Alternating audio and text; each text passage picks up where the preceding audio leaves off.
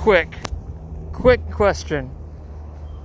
What's a voice you haven't heard in the climate conversation before that you're really glad to hear now, that you're really grateful for? And this is a voice, I mean, like a publisher, uh, a perspective, a party, a player. That for me today, that missing voice that I didn't realize I needed it until I heard it, is The Economist. And I'm one of these people that, you know, grew up occasionally listening to an economist podcast or reading an economist article, especially when I was in business school. And the the economist perspective talking about using the tools of now, talking about like the using the vocabulary of the current system to better explain it and talk about what comes next is so delightfully refreshing in the climate conversation, where people who are market based or market oriented have largely been absent from the climate conversation.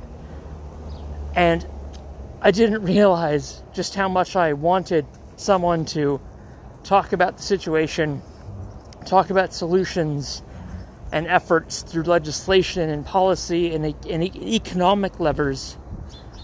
And step one not being destroy capitalism, which, disclaimer around my own perspective and how I feel, I'm not totally opposed to that conversation of reforming, changing, revolting against, or completely destroying capitalism. I'm just not always starting every conversation with that as step one. In fact, I'm quite dismissive of the argument of step one, replace capitalism, and then in 30, 40 years in violent revolution, we'll uh, come back to that whole climate thing.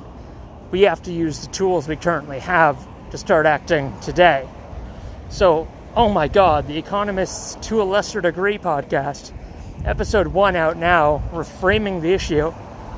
The first huge insight that really rocked my world was negative emissions isn't the result of technology coming forth to say, hey, we can reduce, uh, sorry, isn't technology coming forward to say we can remove carbon from the atmosphere? We should be factor into policymaking. Instead, it's policymakers who've said, in the future, we'll likely be able to do this, and we should account for it now in order to allow ourselves to continue to emit more in the present and in the short excuse me and in the short-term future that was an amazing insight to me from The Economist. And I'm so happy to have their voice and perspective in the climate conversation and in the community.